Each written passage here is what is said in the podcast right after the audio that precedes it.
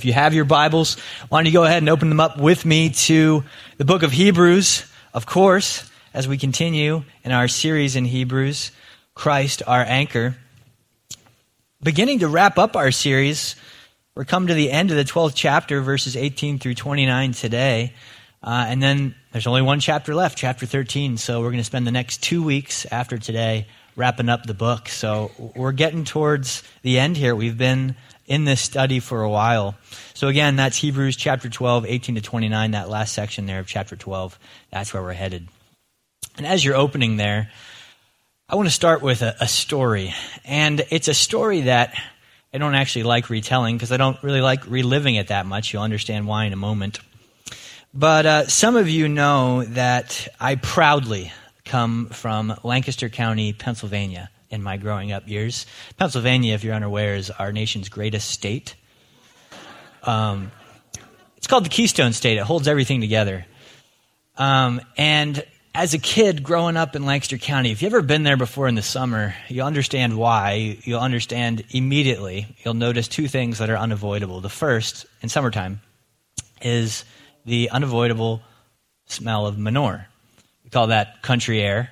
And the second is humidity. And I mean humidity.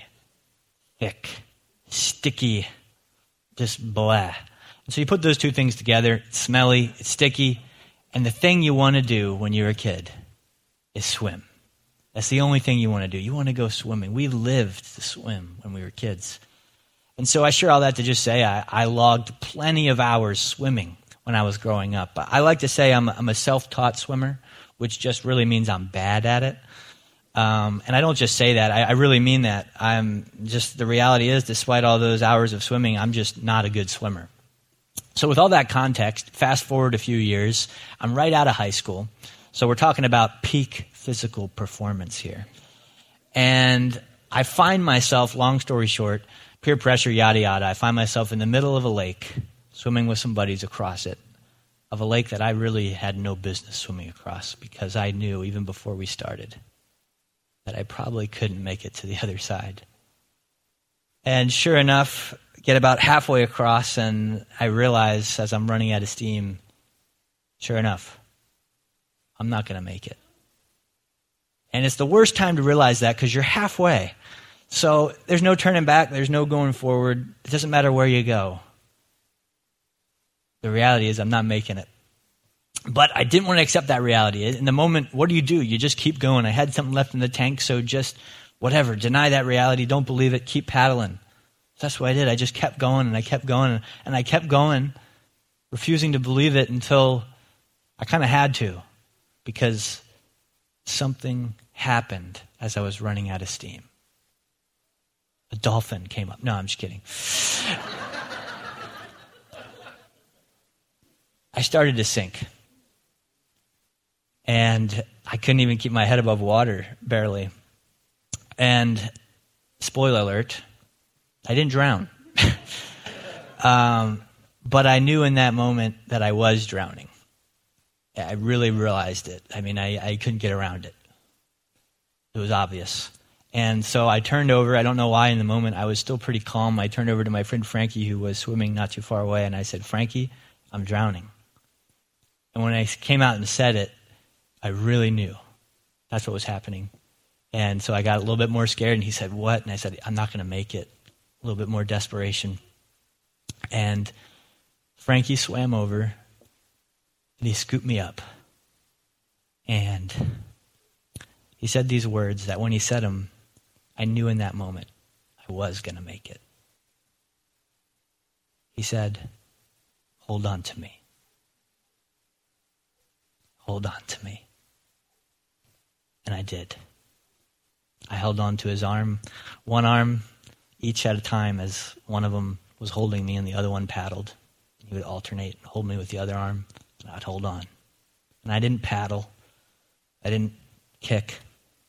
I basically just laid on top of him, and I held on. And he paddled me to shore, to safety, to the other side. True story. Frankie saved my life. So thank you, Frankie.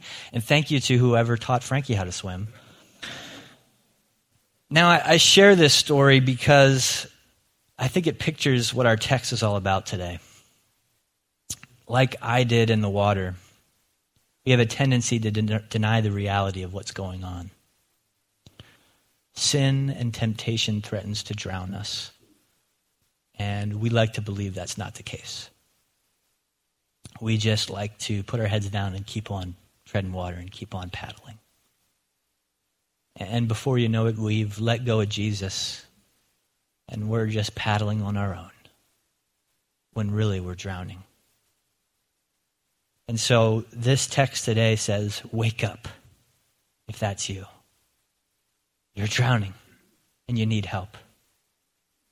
And there's only one way to be saved. There's only one way to make it to the other side. And his name is Jesus.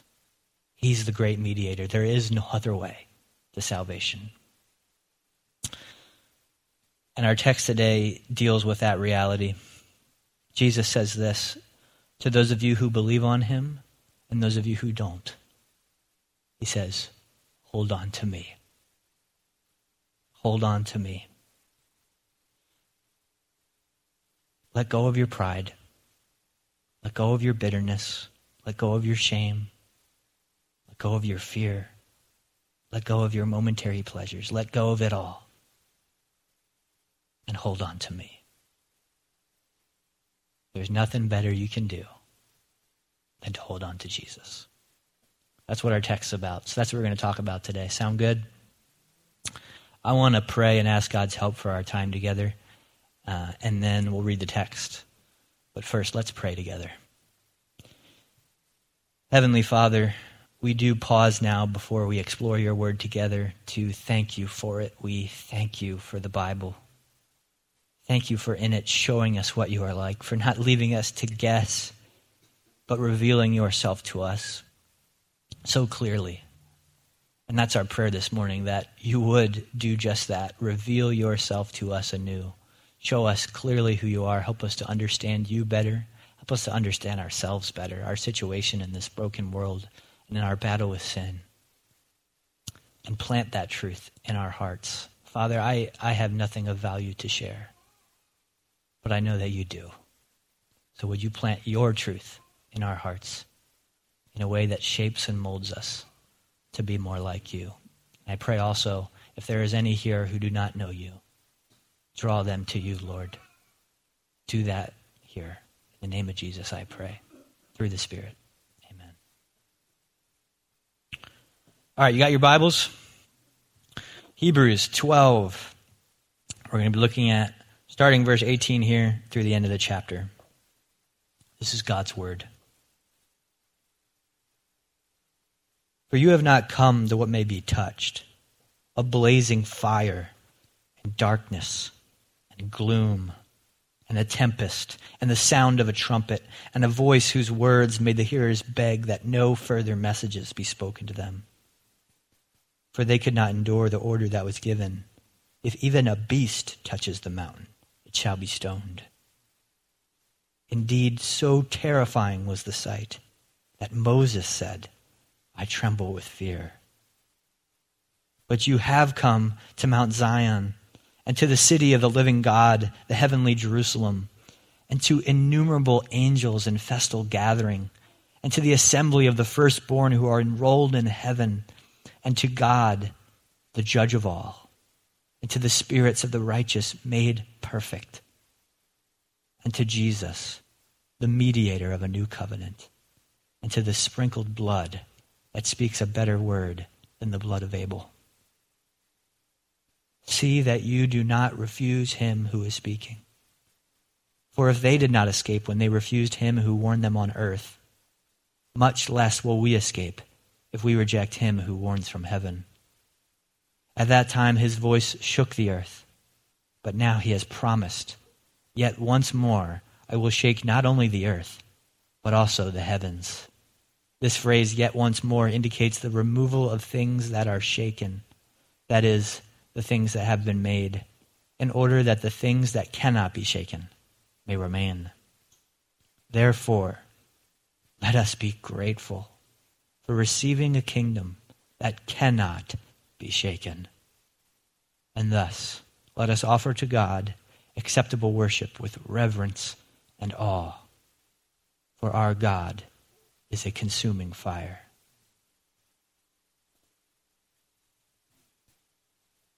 You hear the gravity of the writer's words. He's not messing around here. The stakes are high. Let us not forget our God is a consuming fire. No, the, the stakes are no less than heaven and hell. Eternal, undoable separation from God and the grace that He offers will be your fate if you reject He who speaks. In other words, if you reject Jesus and His blood shed for you, you will receive exactly what you deserve.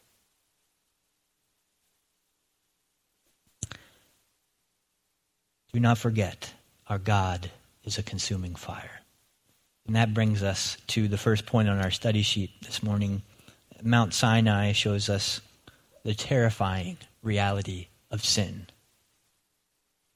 You know, fire is not exactly the most inviting thing out there. Yeah, it can be useful. Um, we use it for heat, for light. We can even shape and fuse stuff with it. But there's a reason why we don't touch fire because it burns.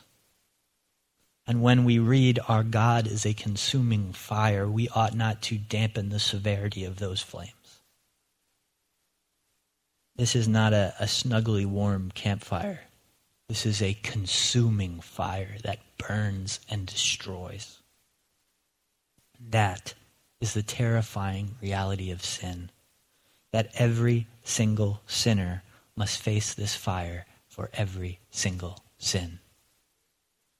And here's the truly terrifying part of it all that there is nothing you can do to avoid it. This judgment is inescapable because God is inescapable. The great judge sees all and he knows all. There is no evidence. There's no need for evidence. There's no hearings or arguments. All is bare, for all is known. Under the jurisdiction of a perfectly just judge, nothing, nothing is swept under the rug. Nothing is forgotten. All is accounted for. God sees everything you do. He knows everything you think. And he sees right into your very heart. And again, the terrifying part is there is nothing you can do about your sin. There is nothing you can do to hide it. There's nothing you can do to wash yourself clean. There is nothing you can do to make up for it. There is nothing you can do. And that is the terrifying reality of sin. And our text begins with an illustration of all this a real encounter that sinners had one day with the Holy God. And it happened at Mount Sinai. Set the scene for you a little bit. God has descended on the mountain, and he's about to give his law to his people. Remember, not long ago, he's just rescued them from Egypt, and now he is making them his people, giving them his law. And that's where we find ourselves here. But remember, we're talking about sinners here dealing with a holy God. And so we're going to start reading in verse 18. And I want us to look for, listen for the descriptors of what it was like for these sinners to meet a holy God. Verse 18. For you have not come to what may be touched, a blazing fire, and darkness, and gloom, and a tempest, and the sound of a trumpet, and a voice whose words made the hearers beg that no further messages be spoken to them. For they could not endure the order that was given. If even a beast touches the mountain, it shall be stoned. Indeed, so terrifying was the sight that Moses said, I tremble with fear.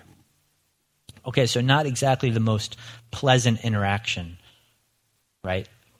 Did you catch the descriptors? We've got mention of a blazing fire, darkness, gloom, a tempest, the sound of a trumpet, and a voice whose words were so terrifying that those who heard it were literally begging it to stop. I mean, it sounds like a trailer for the next horror film. This summer, experience the voice that will make you beg it to stop.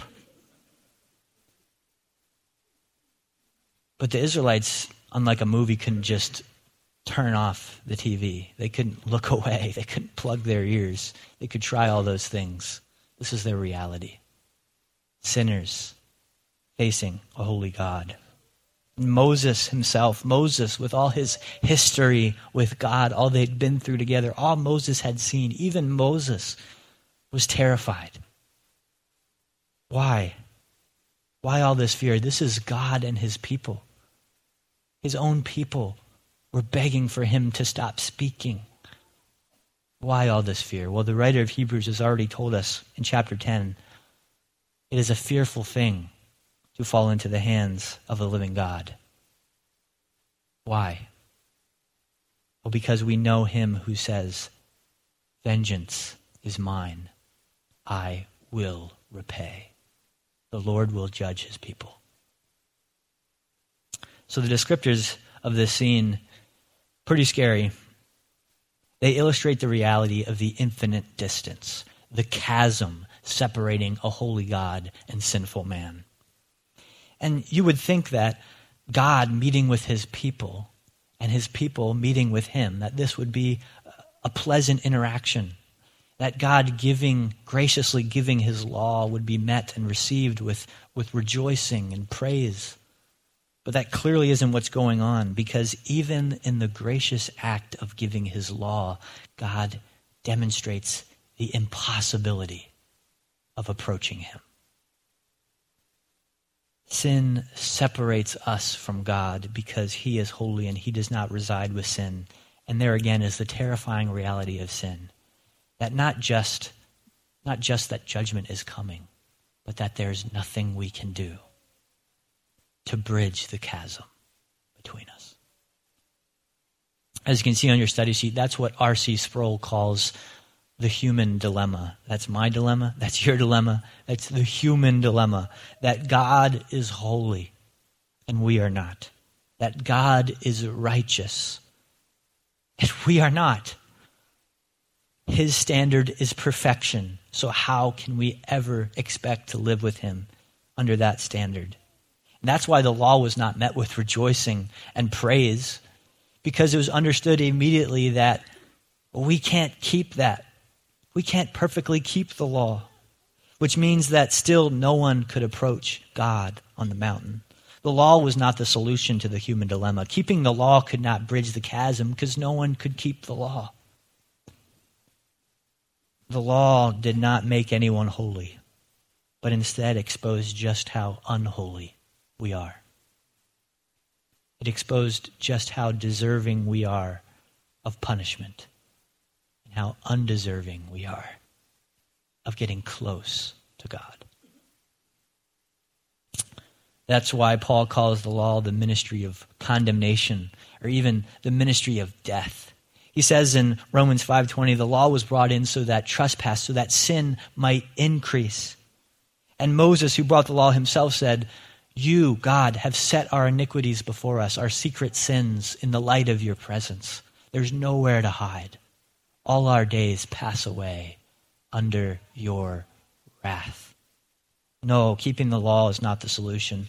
The law only amplifies the terrifying reality of sin that there is nothing we can do. No amount of praying, no amount of good deeds, no amount of anything that can ever make us right with God. And we can try anything we want. We're, we're pretty good at trying things and even believing, convincing ourselves that those things might work. But the reality is, there's nothing we can do about our sin problem. But there's good news. There's good news. Paul says in Romans 5, where he said that law was brought so that trespass might increase, so that sin might increase, what did he go on to say? That where sin increases, grace increases all the more. Grace. Our God who is a consuming fire, is also a God of magnificent grace. Grace is the solution to the human dilemma, and this grace has a name. His name is Jesus, the Christ, the great mediator.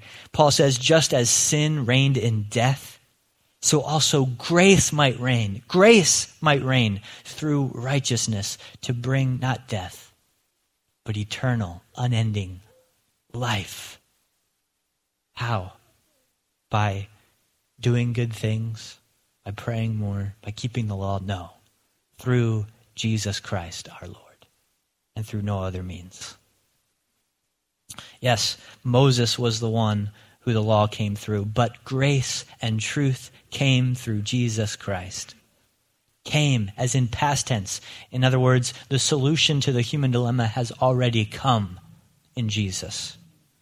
And that's what the writer of Hebrews is trying to tell his readers, and he's trying to tell us today who have put our faith in Jesus that we, we no longer find ourselves trembling in fear at the foot of Mount Sinai. We no longer find ourselves with this unapproachable and unconquerable gap between us and God. No, we've come to Mount Zion, and where we're bid to draw near, to come, and to hold on. Verse 18, for you have not come to what may be touched. You've not come to Sinai. No, verse 22, you have come to Mount Zion. And let's find out what Mount Zion is all about. Let's read on. You've come to the city of the living God, to the heavenly Jerusalem, and to innumerable angels in festal gathering, and to the assembly of the firstborn who are enrolled in heaven, and to God, the judge of all, and to the spirits of the righteous made perfect, and to Jesus, the mediator of a new covenant and to the sprinkled blood that speaks a better word than the blood of Abel. There's a lot in there to unpack. But once again, we find our author, as he's done again and again in Hebrews, drawing this amazing contrast between the old covenant and the new covenant. For those who lived before Jesus and those who know him in the new. And let me tell you, it's a lot better, as the author says again and again, to know Jesus. Notice the massive difference here between the experience of the Israelites at Sinai and those who are Christian who come to Mount Zion. At Sinai, there's necessary separation under pain of death. God literally forbid his own people not to come near him. He told them to stay away. But at Zion, there's not separation, but gathering gathering. Verse 22 mentions a city, the city of the living God, the heavenly Jerusalem. Who abides in cities? What are cities filled with? People gathering. There's, there's this mention of a festal gathering of innumerable angels. So many angels, you can't count them all. It's a party of angels. You can only imagine what that looks like, but someday we will. And how do I know that? Because verse 23, it says, Who else is there? The assembly of the firstborn, the church of Christ, those who are enrolled in heaven. They got their citizenship through who? God, the judge of all. The spirits of the righteous made perfect. Oh, there's no sinners here. There's those made perfect. And how so? Verse 24. Ultimately, we come to Jesus, the mediator of a new covenant, and to the sprinkled blood that speaks a better word than the blood of Abel we come to Jesus. This is no longer separation. This is the opposite of separation. This is communion. Enjoyed fellowship, a celebration, a party, peace, love forever. And interestingly, notice that the author doesn't mention God as Father here, a typical descriptor. He doesn't say, You've come to God the Father. No, he specifically says, You've come to God verse 23, the judge of all. Why do you think he uses that descriptor here? I think he does this to demonstrate that God's standards at Zion are exactly the same as they were at Sinai. They haven't changed. He didn't suddenly lower his standards to say, you know what? 75, 60% righteousness. That'll be good enough to get in. No. His standard as the perfect judge of all remains perfect righteousness.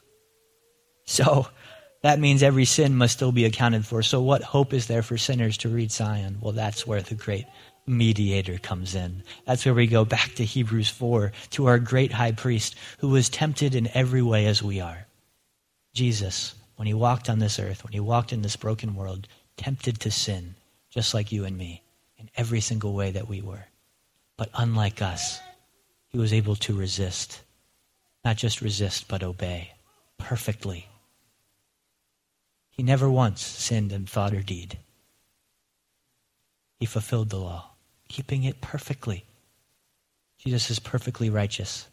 And because of this, because he was spotless, he could be our perfect sacrifice, the final sacrifice for sin. And he was. He was crucified. He who knew no sin was crucified. And as Jesus hung on that cross, God, the judge of all, a consuming fire, poured out his wrath on Jesus for our sin. Paul says that he who knew no sin became sin so that we, those of us who believe on Jesus, we might become the righteousness of God. There is the solution to the human dilemma that God is holy and we are not that he is righteous and we are not. That he who knew no sin became sin, so that we, if we trust in him, might get his righteousness and therefore enter into the holy city and join that party of angels and all our fellow rescued sinners who are sinners no more, but the spirits of those made perfect as we celebrate and worship with reverence and awe our God who saves. Our God saves. I love the way one commentator put it that in Zion there's no human righteousness except that of Christ's, who is human. In Zion there are many people, but there is only Christ's righteousness. So there's only one way in. The writer says also of Christ's blood in verse 24 that it, that it speaks. How can blood speak? He says specifically that it speaks a better word than the blood of Abel.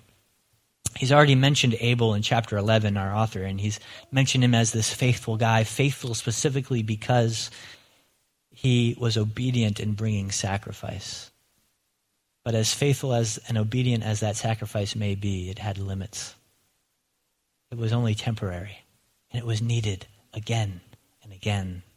Jesus' blood speaks a better word than the blood of Abel because, unlike Abel's sacrifice, Jesus' blood satisfied God's wrath once and for all. It's the last sacrifice. Jesus' blood was able to do what Abel's blood was able to do what Abel's blood is unable to do. That's a mouthful. Jesus' blood saves. Do you believe that? Because it's true. The blood of Jesus saves. The writer says that it speaks. The blood of Jesus speaks a loud and clear message. It says to those drowning in the river of sin, Hold on to me. Hold on to me. I will save you. I will protect you. I will adopt you. I will bring you home. I will keep you. I will raise you up. I will strengthen you. I will heal you. I will cleanse you. I will love you. And I will never, never let you go. Hold on to me. Hold on to me. That's the message of the blood of Christ. And if Christ has spoken in such a way through the shedding of his own blood, then we cannot refuse him. We cannot reject him. And to do so has inescapable and eternal consequences. Look at verse 25. See that you do not refuse him who is speaking. For if they did not escape, talking about those at Sinai, if they did not escape when they refused him who warned them on earth, much less will we escape if we reject him who warns from heaven. Let's read on. At that time, his voice shook the earth. But now he has promised, Yet once more I will shake not only the earth, but also the heavens.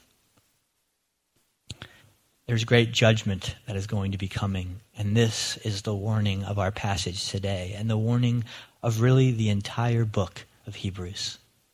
And that is this God has spoken. The one true God has spoken to us in many times and in many ways, but in these last days, he has especially spoken to us through his Son. His Son is the heir of all things, the creator of the world, the radiance of the glory of God, the exact imprint of his nature. He upholds the universe by the word of his power. He has made purification for sins. He now sits at the right hand of the majesty on high. His name is more excellent than that of any angel. His name is more excellent than that of any other name. His name is Jesus. There is no one higher. There is no one greater than he. And if he speaks, we must listen. We must pay attention. No, do not reject Jesus. Do not reject his offer of grace. Do not reject him who speaks. For how, how shall we neglect such a great salvation? If we do so, there is no escape. To say it simply, if you reject Jesus, if you reject Jesus, you will not escape God's wrath. The writer is presenting the gospel how it ought to be presented, not as something just to consider, something to think about later. He's presenting it as an ultimatum because it is an ultimatum. Believe on Jesus and you will be graciously saved to glory.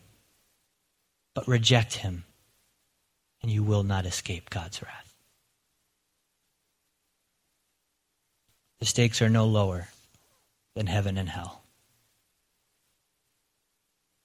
And that is why, throughout this entire book, the writer has been so careful to warn again and again about these things because guess what? The stakes cannot be higher. And he's specific to warn for those who have put their faith in, in Christ not to let go. Keep holding on. Endure in this race called life. Don't let the short term hindrances win. Don't sell out for now. Hold on. Hold your gaze on Christ. Don't drift away. Don't drift off course. Don't be like Esau. Remember the mention of Esau in last week's text. The guy who sold his whole inheritance in a moment for a bowl of soup. And when he was left with just an empty bowl, nothing else, yeah, yeah, he regretted it. But he had a chance to repent. And he didn't. See, Esau, he wanted all God's blessings, but he didn't want God. And that's the warning of our passage this morning is not don't reject a free ticket to heaven. That's not the warning. Because that's not what's offered. And that's not the warning. The warning is this don't reject him who speaks. Don't reject him. Don't reject Jesus. And if you want to accept Jesus, you must first repent. And that's something Esau didn't want to do. You must first repent, admit to God that you're a sinner, admit that you're drowning and you need help. And then here's the key part turn. Turn from that which your heart has set its affections on in this life. Probably yourself and your own pleasure, in whatever avenue you seek it. You turn from that and you follow Jesus with your thoughts, with your words, with your actions. You take the, the scepter of control of your life, the right to do whatever it is that you want to do, and you hand it to Jesus thus making him not just your Savior from sin, but the Lord of your life. And Esau didn't want to do all that. That's costly. And the warning in this text is don't be like Esau. Don't do that. Don't reject Jesus. Repent and hold on to him. If we're like Esau, we should shake in our boots far more than the Israelites at Mount Sinai. For our punishment will be far more severe, and there will be no escape. But don't forget the great hope for those who do repent, those who do hold on to Jesus, and thus obtain God's glorious grace. For those of us who have, this text says, we've not come to a mountain that cannot be touched by fear of death. No, we've come to a mountain where our Savior bids us to draw near, to come, and to touch Him in His wounds, the same wounds that purchased your forgiveness from sin. What a promise. And as God promises to remake his creation through the, a great shaking of heaven and earth, he promises this for those who believe on him that you are among those that cannot be shaken. If you hold on to Jesus, he will hold on to you forever. Period. You are eternally secure in the hands of Jesus. What a promise. Verse 28. Therefore, let us be grateful for receiving a kingdom that cannot be shaken. And thus let us offer to God acceptable worship with reverence and awe, for our God is a consuming fire. As we prepare to close this morning, we must endeavor this to keep the awful cost of sin close close to our hearts. And we do this because it helps us remember how grateful we should be that God made a way for us to be saved. How grateful we should be for the mediator who bridged the gap that we could not bridge. God made a way for us to be saved. If we, if we really want to appreciate what we are saved to, we must first remember what we are saved from. And for those of us who have put our trust in Jesus as Savior and Lord, guess what? We need not fear the wrath of God.